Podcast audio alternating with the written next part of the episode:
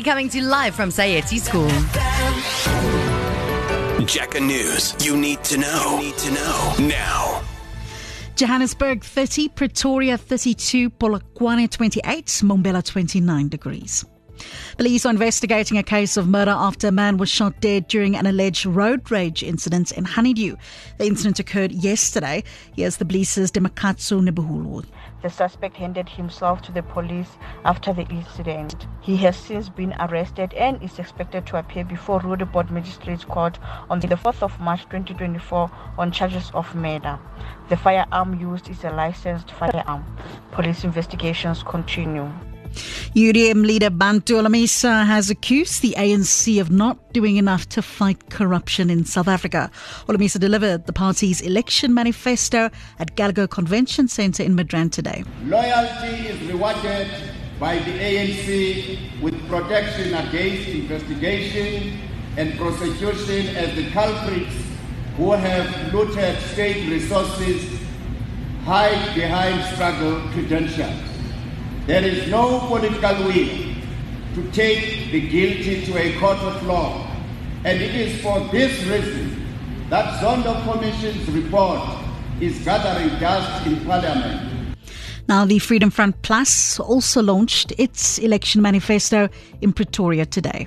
Thousands of FF Plus supporters arrived today at the Heartfelt Arena in Pretoria for the FF Plus's manifesto launch for the 2024 elections.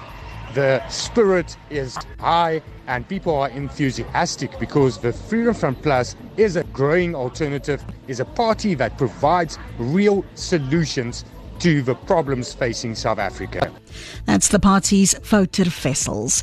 The funeral service of a SANDF soldier or Tabang Semono is underway at the Tabatswane City Hall in Pretoria. He and a fellow soldier were killed in a bomb attack in the Democratic Republic of Congo last month.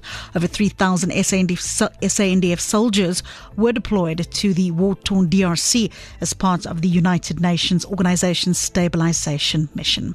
Now, at the same time, the South African National Defence Force has confirmed the death of two soldiers in a shooting incident in the DRC.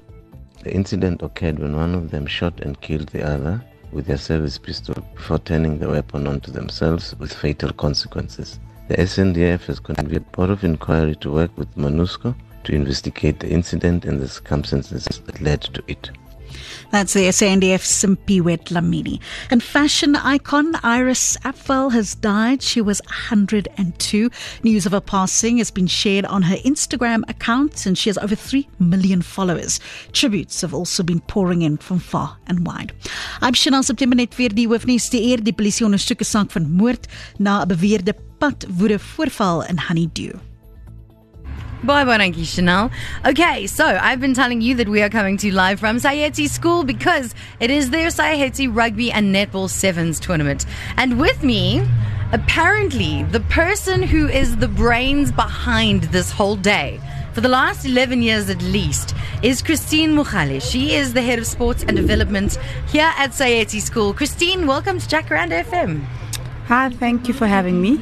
I'm very, very excited to speak to you. So, 11 years, this has been your baby. Yes, and I've been here for 13 years. Oh, wow. What keeps you here?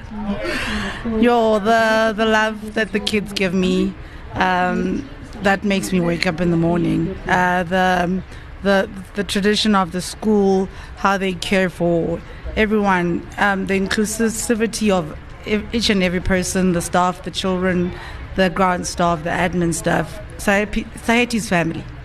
So tell me why the netball and rugby sevens? Why do you guys? I mean, this is a big job. It's a lot of work. You do this every year. It must take you a year to plan the next year. Why do you do this? Um, it's a it's a good it's a big tradition. This is our 29th sevens.